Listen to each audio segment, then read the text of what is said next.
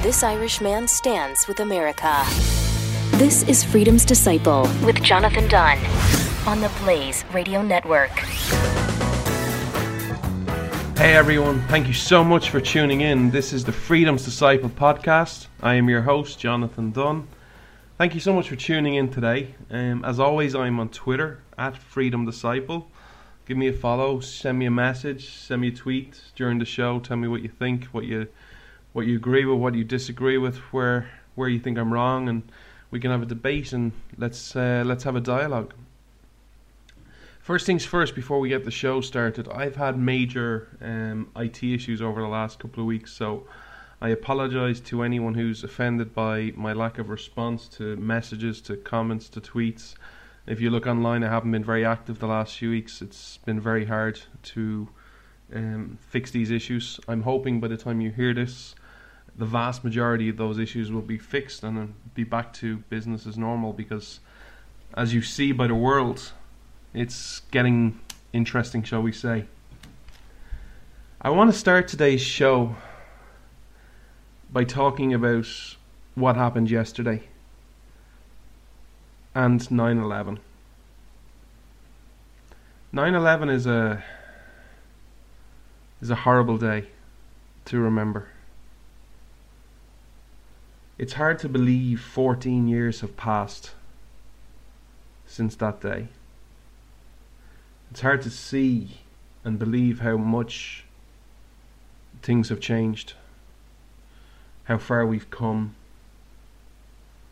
both positively and negatively, as a as a country, as a society, as people. What's possible? I've often said that you know the simple fact is I probably wouldn't be able to do this show just six or seven years ago. The the technology wouldn't have been good enough, and yet here I am, an Irishman sharing his thoughts on podcasts to potentially American people and people all around the world, whoever who wants to listen to what I have to say.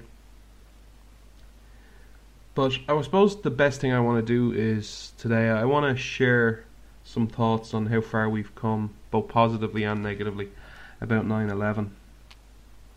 I think everyone has their own 9 11 story where they were, what happened.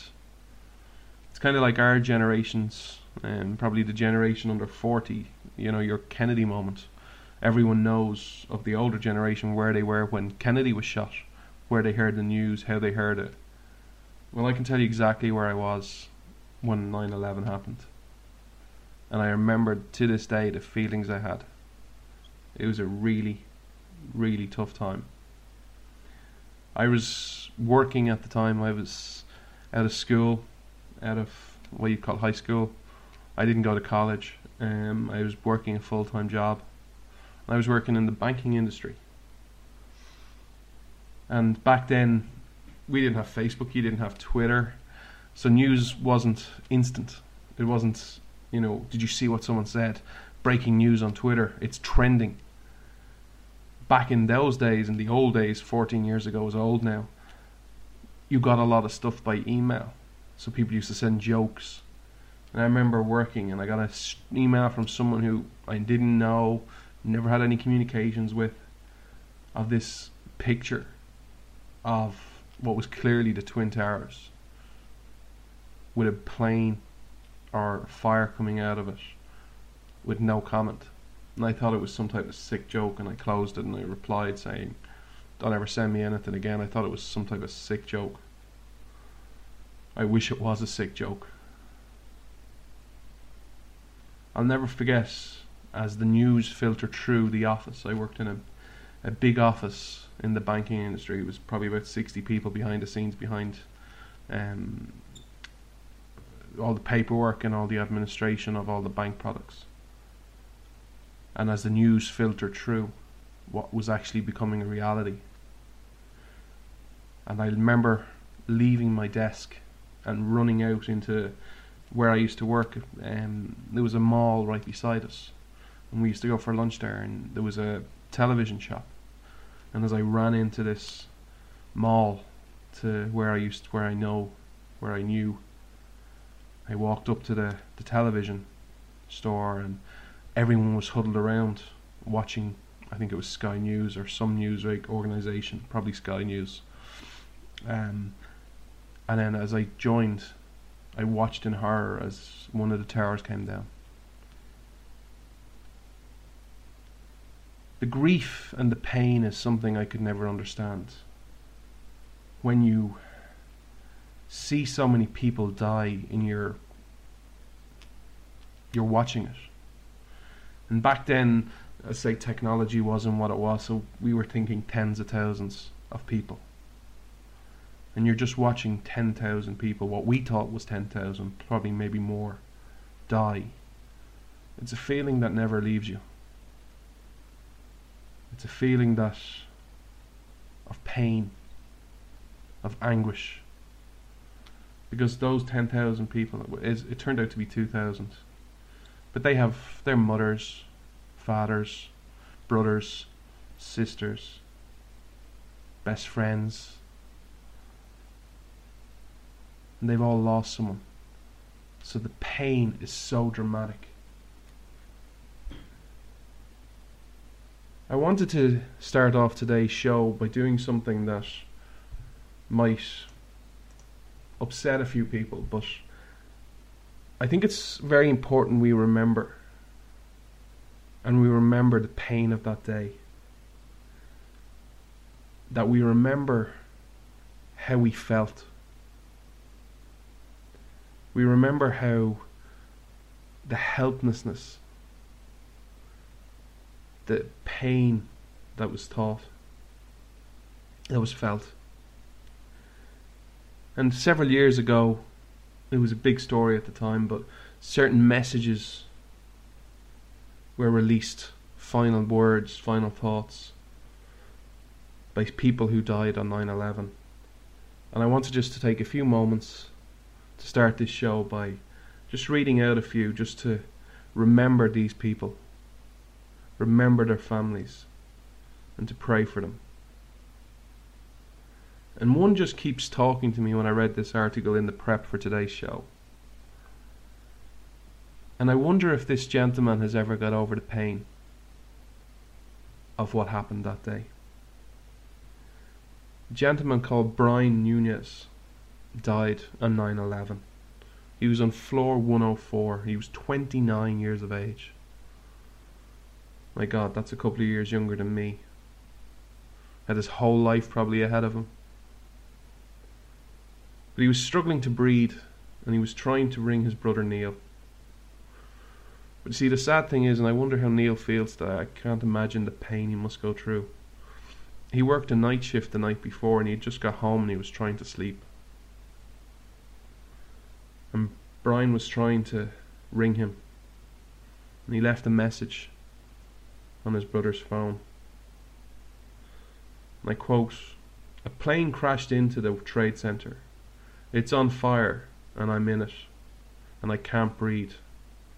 Tell everyone I love them, and if I don't get out, goodbye.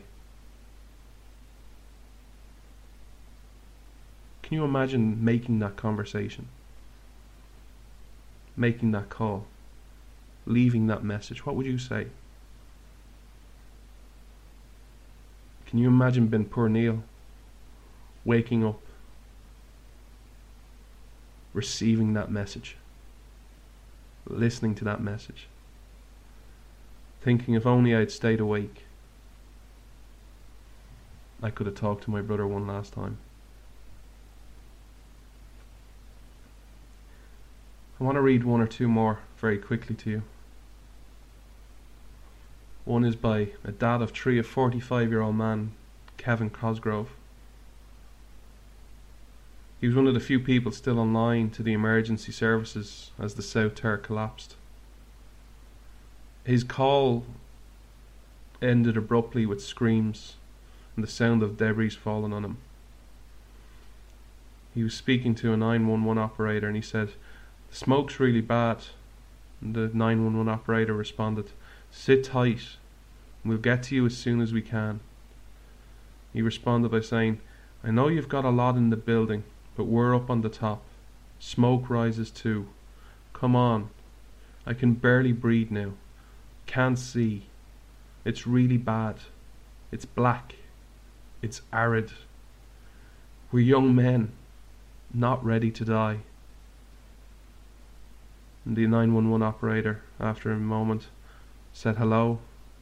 He responded by saying, Hello, there's three of us here. Two broken windows. Oh God. Oh. And then there was a sound of rushing of the collapsing building.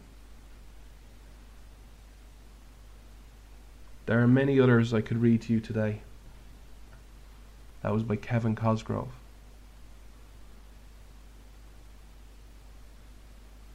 Words don't begin to describe the pain and suffering we felt on that day. 9 11 had 2,977 victims. 71 of those were law enforcement, and 343 were firefighters, and 55 were military personnel who died at the Pentagon. Some people ask me,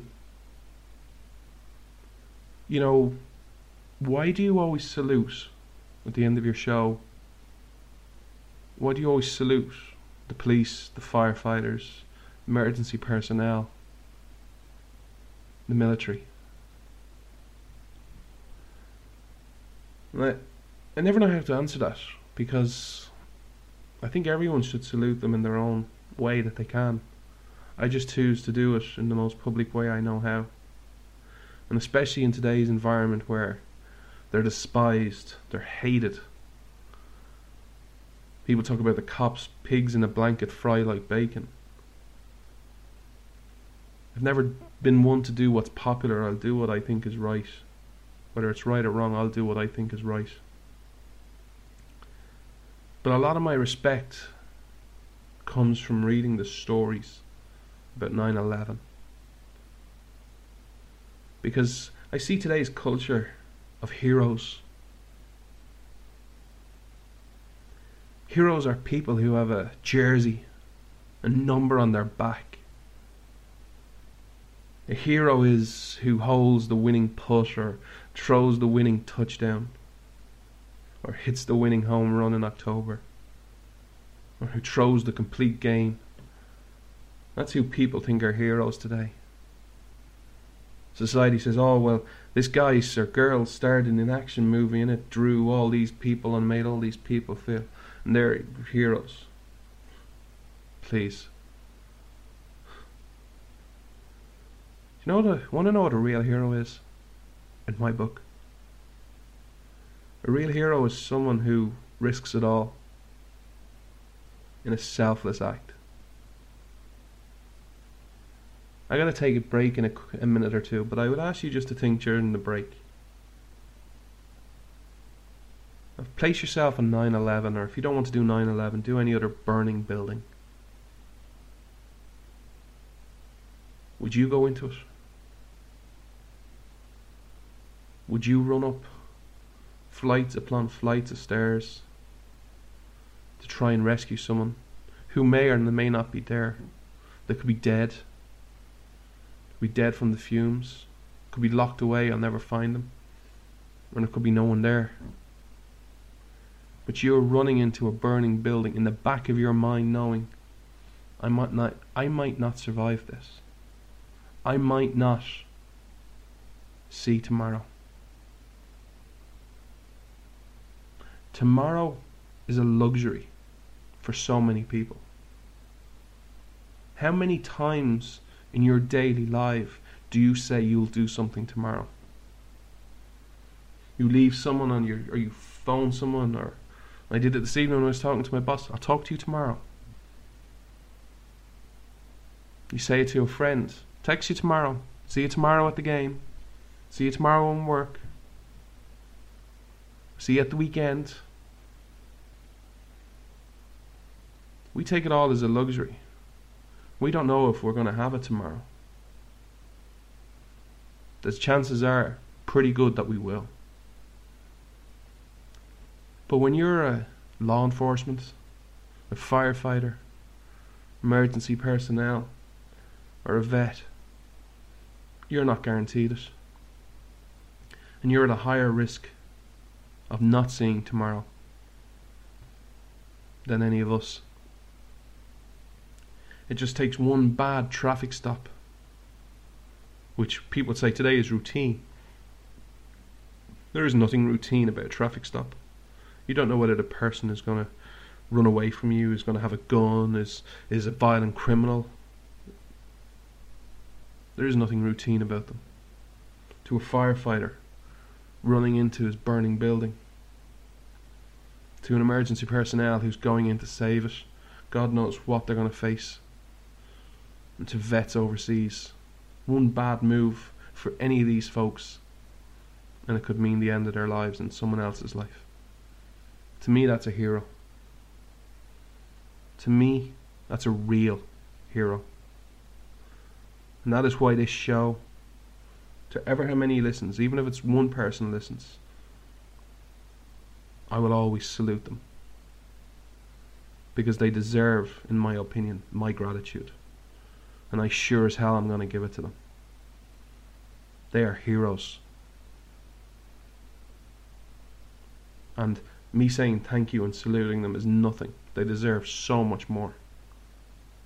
They sure as hell don't deserve, especially the police, to stand by and have people chant pigs in a blanket fry like bacon. And we don't have one set of spineless politicians who would stay and actually stand and say, no, that's wrong. That's wrong. And call it out. Except all I hear is silence. All I hear is pandering. And all I hear is, well, you can't say that, that's politically incorrect, or that's alienating voters, or if you dare say it, you're racist. No, we need to call out evil. I gotta take a quick break, America. I hope you'll stick with me, because I've got some big things to talk to you about freedom versus freebies. This is Freedom's Disciple with Jonathan Dunn on the Blaze Radio Network.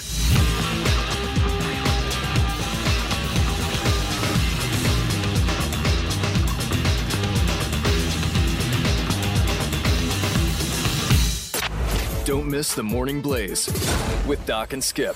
What is the difference between what you're eating now versus what you ate 40 years ago? It's more mass produced crap that they put in the food so it'll stay on the shelf longer so Unilever and these other companies can make even more money. We have to go back to eating fruits and vegetables in this stuff. And I don't need the federal government under the guise of protecting public health screwing with us on this stuff. The Morning Blaze with Doc and Skip. Weekday mornings, 6 to 9 Eastern on the Blaze Radio Network.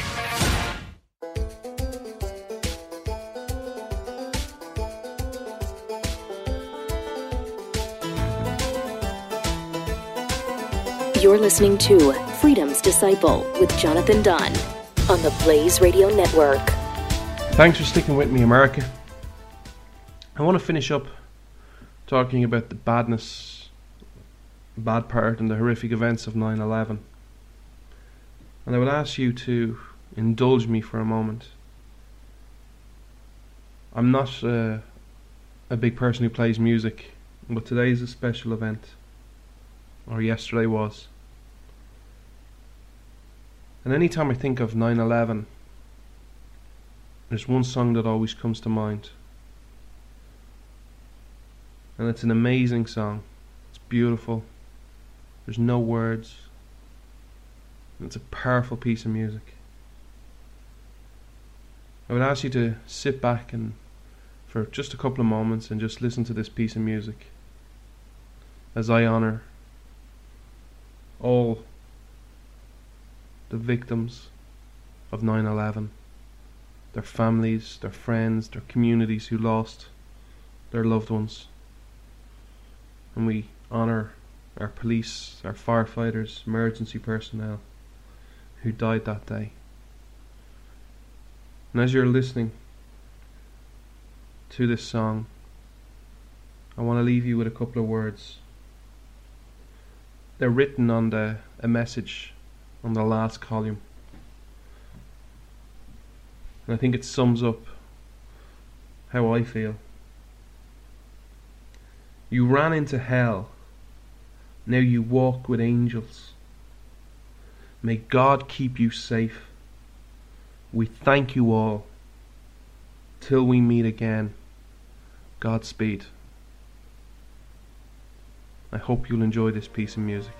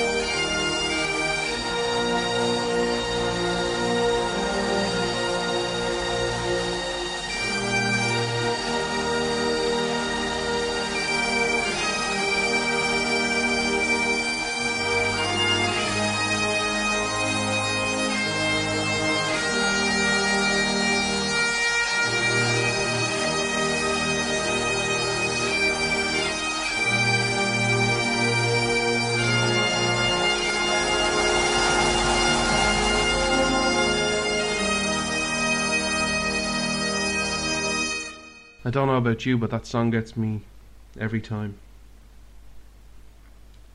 9 11 was an incredibly, incredibly sad day. But there is always light, there's always hope. even in the darkest, darkest night, there's a ray of sunshine, a ray of light. 9 11 had showed a ray of light. It showed the America that I love. An America that, in today's world, I kind of yearn for. It reminded me of when I saw the pictures, the video coverage. We didn't care about race. We didn't care about who was black or who was white or who was yellow or who was the colour of the rainbow. We weren't divided on sexuality, on our thoughts on gay marriage, on our thoughts on abortion. We weren't divided by our political party. Oh, you're a conservative, I hate you. Okay. I saw America united. I saw Amer- an America that was grieving together, that consoled each other. I remember the pictures around New York the day after September 12th. People just hanging around, lighting candles, looking for friends and family who were missing. And everyone just hugging each other and consoling each other. You weren't broken into classes, income levels, education, gender. It was great.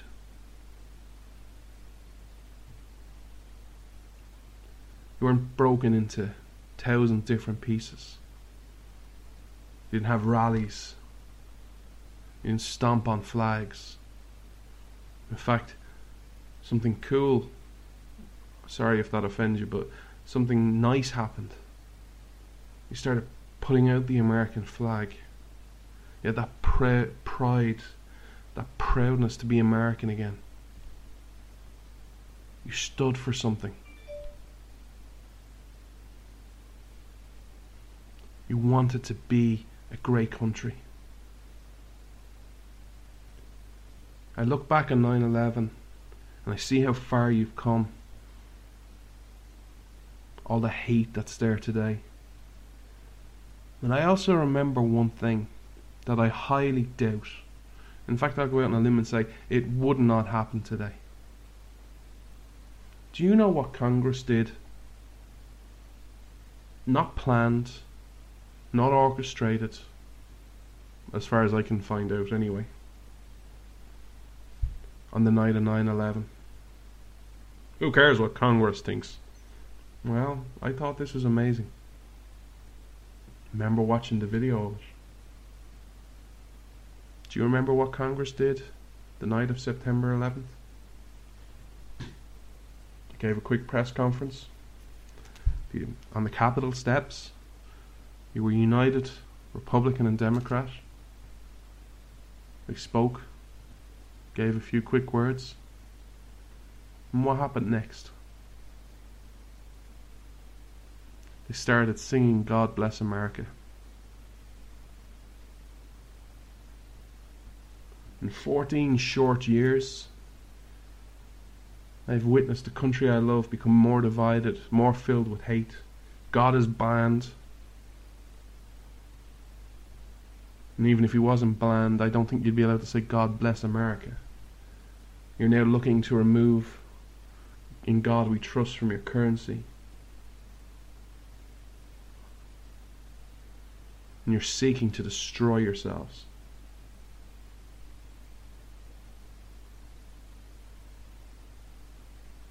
I don't know what else to say, but I know you can change. I still believe in you.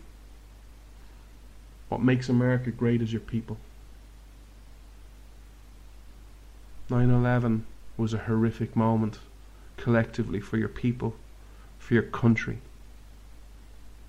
And you responded the way you have responded every other time in a great and compassionate way. 9 11 was a turning point for America, but also for the rest of the world.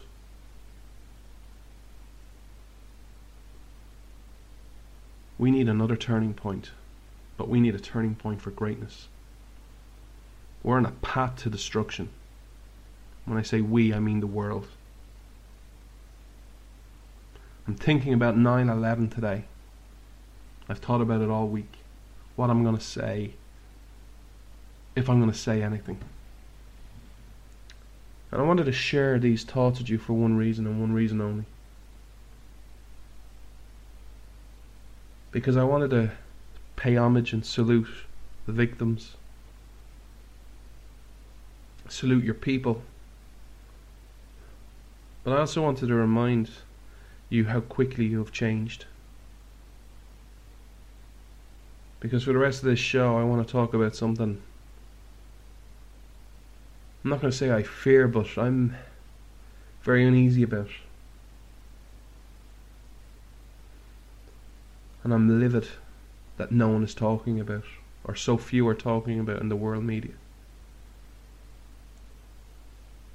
You can say what you like or have your opinion of what you like. I'm not here to discuss merits or argue for or against George W. Bush. But at least he did one thing. He stood up to the enemy. He called the enemy out. I look at us today in the, as the world, and we refuse to even say words like Islamic. It's not a problem with Islam. We don't identify the enemy. We pussyfoot around it. We're weak. We're ignorant. We don't stand up to the enemy. And in the irony of all ironies, on September 11th, 2015, just 14 short years from the most horrific attack on your country since Pearl Harbor, your Congress voted to give $150 billion to Iran. Voted to let Iran inspect its own nuclear programs, allowed Iran to get nuclear weapons, is helping, is funding the Ayatollah, who not only says death to the big Satan, but also to the little Satan. 14 short years ago, your Congress said, God bless America. Now your Congress is weak is spineless, is timid, is full of BS and baloney, who wants to go fund terrorism. Is that the country you want? I'm going to take one more quick break, America. Hope you'll stick with me. You're listening to Freedom's Disciple with Jonathan Dunn on the Blaze Radio Network.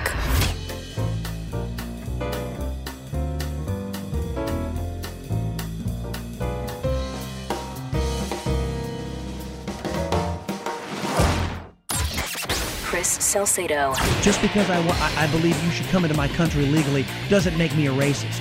Just because I believe that we are a country of laws that should stand on those laws doesn't make me a racist. It doesn't make me a hateful person.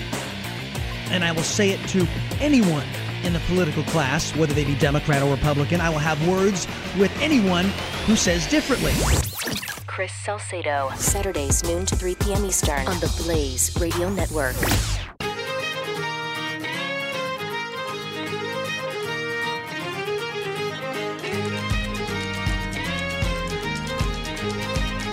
This is Freedom's Disciple with Jonathan Dunn on demand.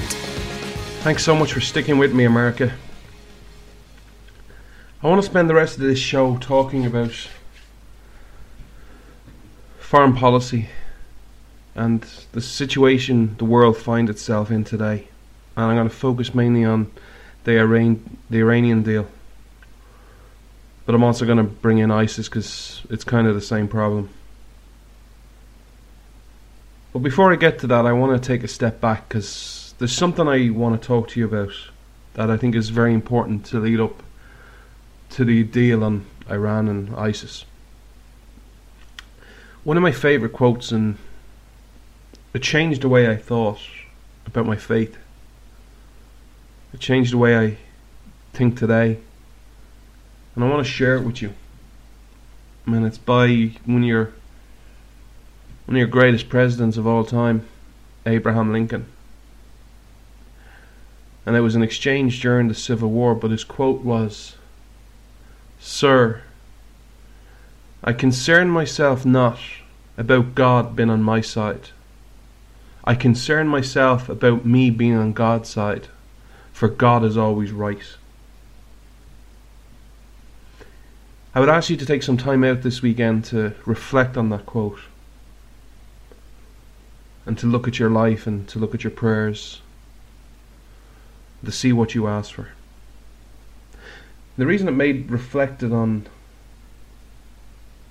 and made me think and made me change the way I think was because when we're in our day to day grind with our lives, we always pray for what we want. We pray for what we think we need. But we never seem to stop, or I didn't, to say was, you know, what I what am I praying for? Is it in God's interest or is it something God would do? Or is it something God would care about? For those who listen to the Blaze, you're hearing a lot of a lot of powerful stuff from Glenn Beck on this deal. I think he's absolutely right. I believe the lines have been drawn. We need to stop concerning ourselves with what we think is right. We need to start concerning ourselves with what God thinks is right. I believe we need to make a stand. I started this a couple of weeks ago for my show. I'm not talking politics anymore. I'm going to start talking principles and issues and break them down and give solutions, not for, for people, not for politicians. My solutions aren't going to be, well, go vote for this person in this district or this party or get this person in the White House. My solutions that I'm going to offer over a period of time are going to be about you and what you can do how you can change, how you can change others, how you can play the role the pulpit played at your founding. I might come up with no solutions. They people might think they're crap, but I'm going to try my best because the choices today are very clear. The choice we have is described in many different ways man's law versus God's law, liberty versus tyranny, or what's popular versus what's right. We no longer focus on doing what's right, it's only what's popular. I love listening to politicians, Ireland, England, America, the UN, I don't watch them anymore. I can't stomach them. It makes me sick. But I would read the transcripts. I love politicians who say, "Well, if America doesn't agree to this Iran deal, you know, the world will be will isolate America." And that's some type of reason for America to go along with this deal. So you get isolated. That's the reason you go along with it. Do you think God approves of that? Do you think when you get up to them pearly gates and you say, "Well, the reason I did that was because people said they'd isolate me, God, you know, and I couldn't be isolated." Do you think he's going to buy that excuse? Maybe I'm wrong, but I don't think he will. I spoke last week, I think it was, about how we live in a world with so much technology, ignorance is no longer an excuse. It isn't. The battle lines are been drawn. and you have to put your name on what side you want to stand for. I want to stand for the side that is right, the side for principles, not what's popular, not what makes you feel good, but what's right. I want to stand for the side, for the country I used to love and do love, the country that used to exist the country that was a beacon of light, was a leader for the rest of the world. I long for the country that would have said, well, if you don't do this deal, America, you're going to be isolated. Well, then the hell we'll be isolated. We're going to do what is right. I long for the country that said, Israel is our ally. Israel is the beacon of light in the Middle East, and we will stand side by side with it. I long for the country that used to have the catchphrase, We don't negotiate with terrorists. The battle lines have been drawn.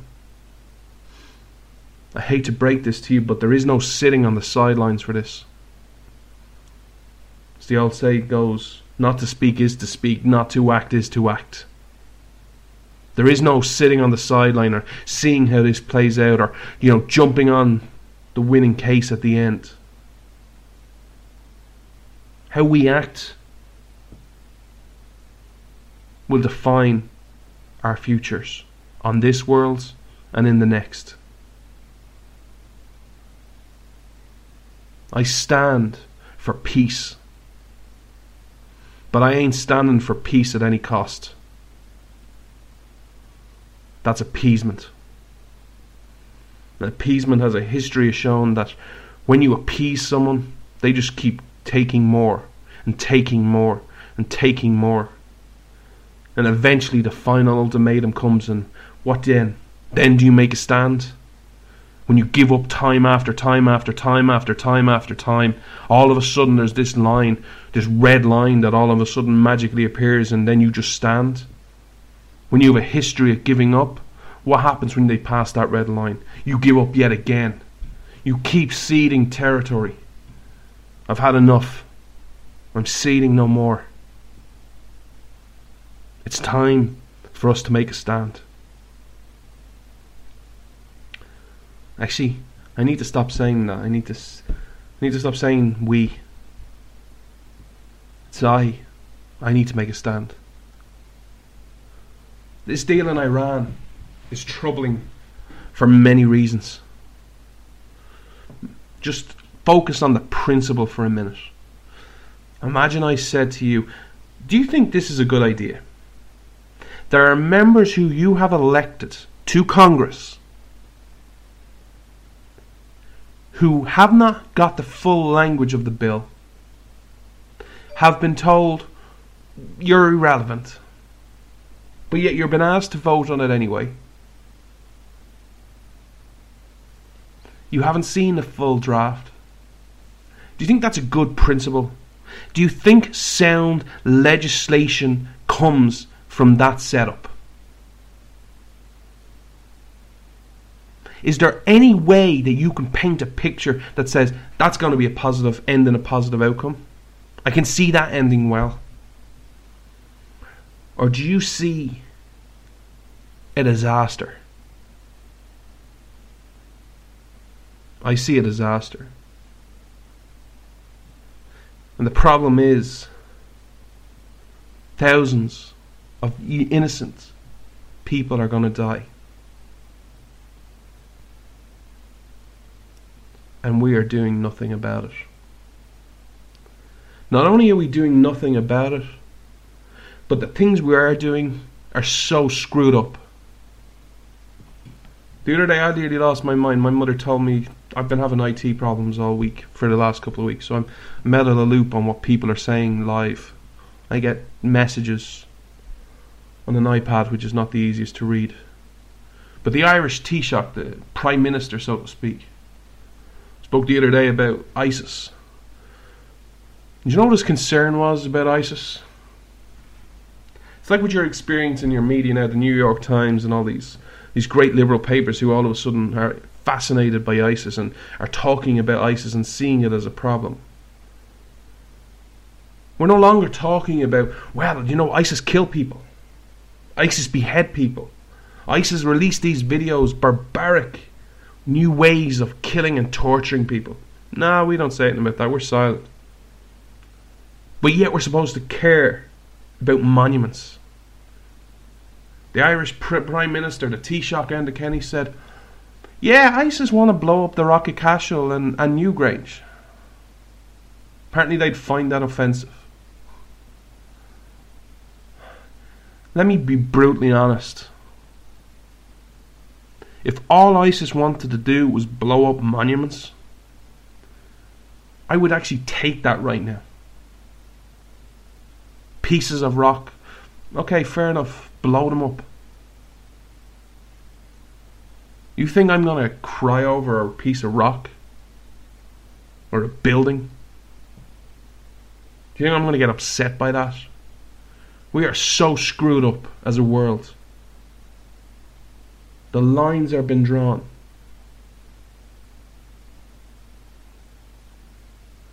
You can care about nothing. You can care about monuments and rocks of cashels and churches, buildings. It's it's sad. Don't get me wrong. The history that's been wiped out in the Middle East is horrific. It's sad. It should be stopped. Here's the thing. If you put in one hand blowing up a building or a monument or something man made. And in the other hand, I have a group that is releasing videos of people in yellow suits been beheaded, blown up, drowned, set on fire, where they are raping nuns, women, children as young as four. They're selling them. They're marking buildings of Christians with the Nazarene symbol and saying you're for death.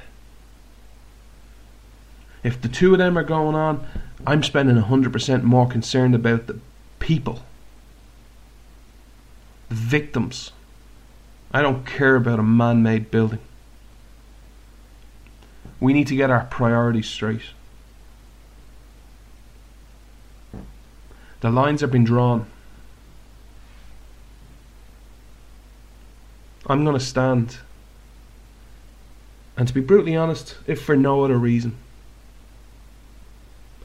than to keep any chance I have at the next life possible. When it's all said and done and the book is written, the big book of history of the world, I want the very small line that is written about me to say I stood. And I stood against this Iran deal. I called Iran a terrorist land and regime. That I stood with Israel. I stood with God's country. I stood with the Jewish people. And that I stood for freedom. The lines have been drawn. What side do you stand on? What side do you stand on? That is the question you have to ask yourself. There is no easy out here. There is no easy street anymore for the rest of the world. We have major issues to deal with. To quote Mark Levin's book, it's liberty versus tyranny. Choose. There is no moderate position, no centrist position, no what's popular. It's liberty or tyranny. You have three options. You stand for liberty, and yes, you might lose. But you might just win. I look at history. I've spoken to you about your history. This revisionist history that people look back on the challenges of your history that says, eh, it mightn't have been so hard. You read any account, any account of the Revolutionary War, and you show me a paragraph or a story that says, yeah, that was easy. Because I've never read one.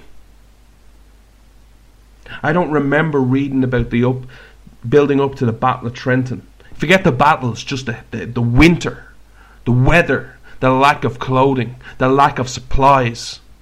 There was nothing easy about that. You think it was easy going to the moon? All the failing time and time again. There was nothing easy about it. You think the Civil War was easy? Family pitted member against each other? Member versus member? I have yet to read an account of any of those events that said it was easy or it was popular.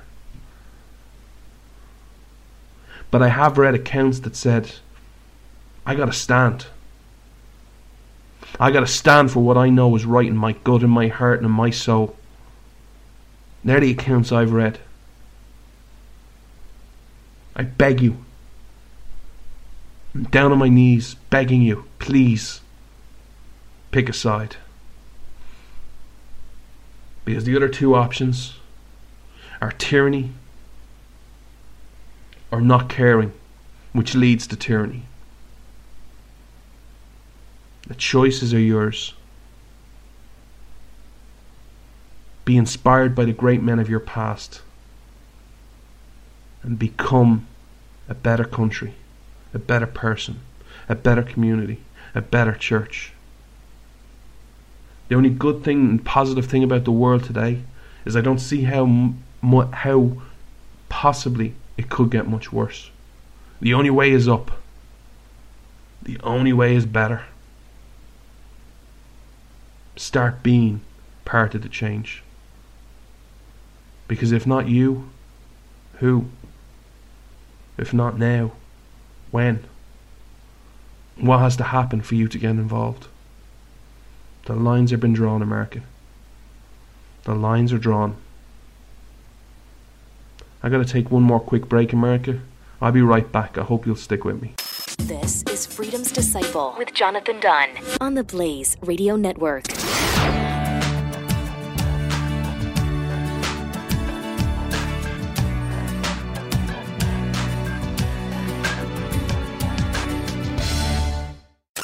Coming up today on Pat and Stu.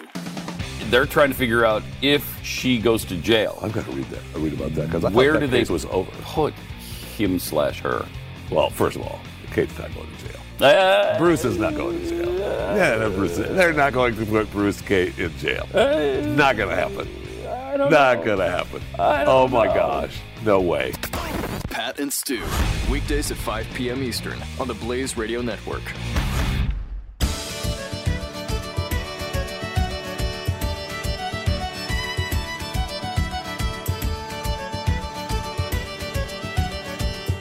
Freedom's Disciple with Jonathan Dunn on demand on the Blaze Radio Network. Thank you so much for sticking with me, America. As always, I'm on Twitter at Freedom Disciple. If you have a problem with anything I said, want to offer a comment, follow me, send me a tweet, send me a message at Freedom Disciple. I follow everyone back. I love engaging with people. I say I've hopefully by the time you're listening to this, my IT problems will be 100% fixed and be back engaging with people and more active on social media. I've only a few minutes left in today's show, and I want to offer a few final thoughts. Really is the hour is late, and I'm begging you to make a cho- choice. I hope you stand. Don't stand with me. Don't stand with anyone else. Stand for what is right, for what you believe in. Fight the cause that you're most passionate about. Get involved. If America has proved one thing, it's proved one person can change the world. America has proved in 200 short years that if you believe in freedom and you have a message, you can change the world. There is a reason people all around the world know I have a dream.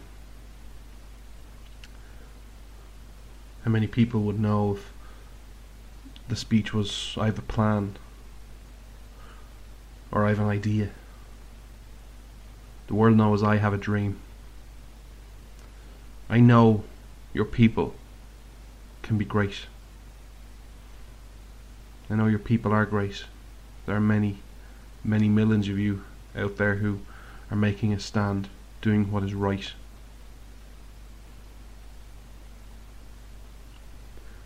My two final thoughts this evening are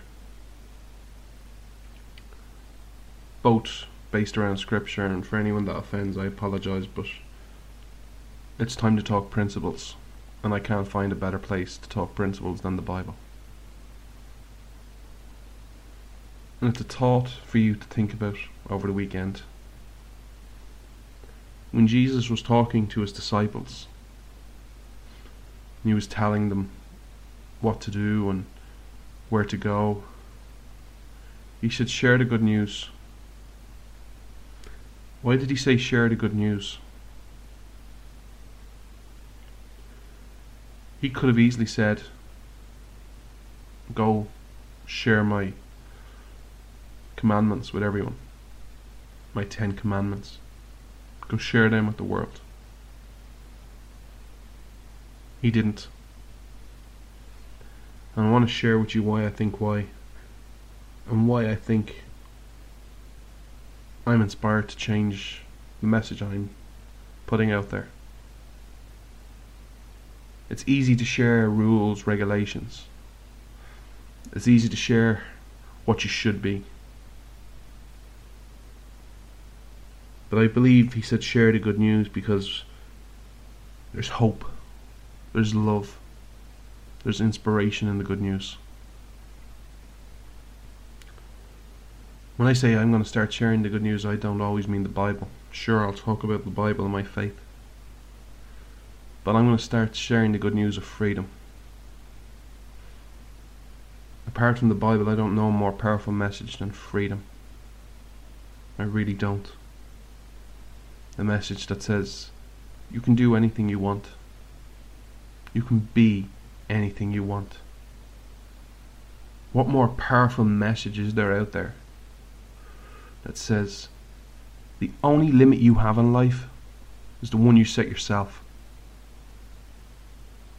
That message is for everyone.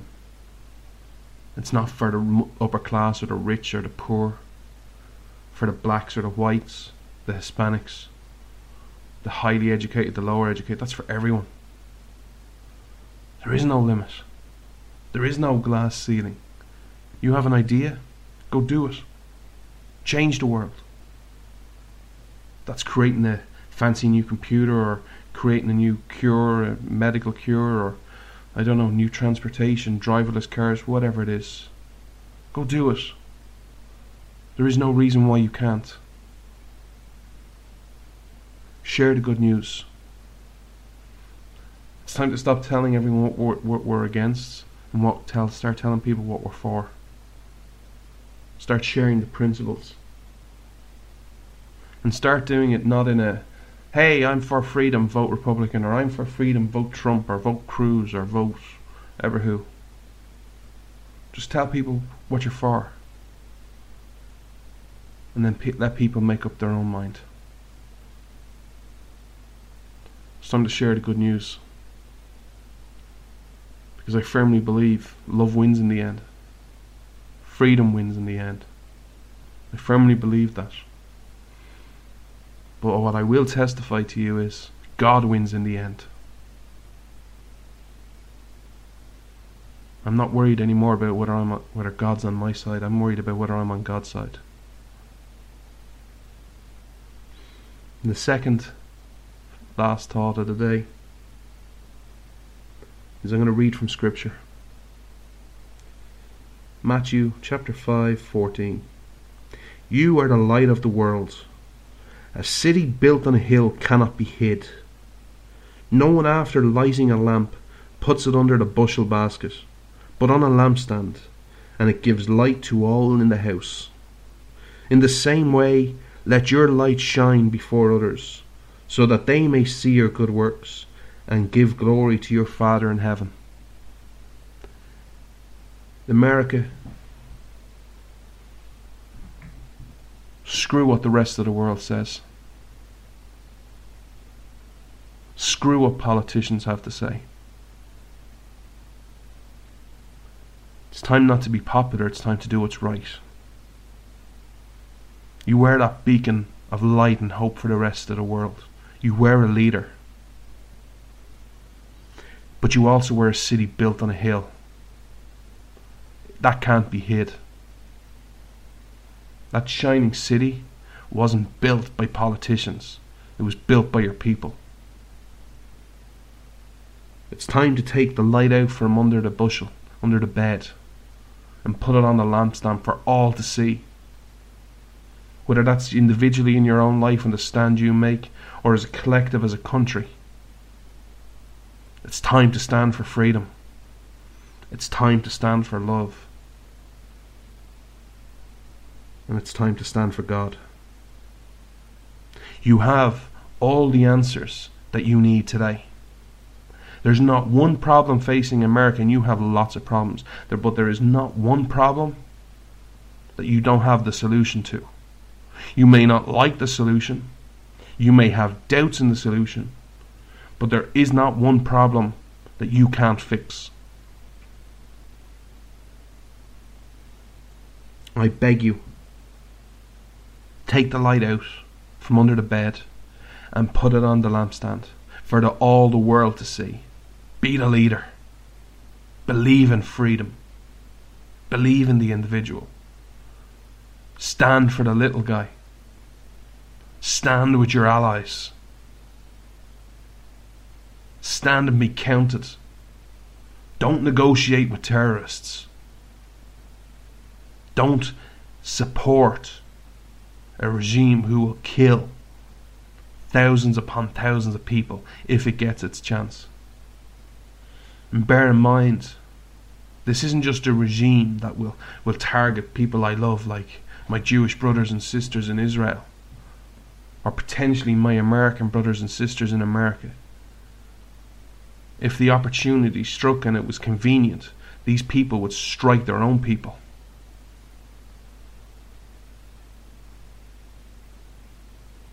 Time is to stand.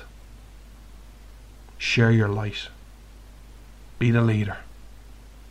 Be the leader I know you can be. Please. The hour is late, and the world needs you. And I will do everything I can, everything in my power, to testify to God's greatness and to your greatness. Thank you so much for tuning in today. I hope the show has given you something to think about, something to act upon. As always, I salute your firefighters, your police, your emergency personnel, and your vets. And today, because of the day that was in it yesterday, I pray and I salute the 2,977 victims of 9 11 14 years ago. I pray for your families and your friends and your communities. May God bless each and every one of you. And God bless the United States of America. This is Freedom's Disciple with Jonathan Dunn on the Blaze Radio Network.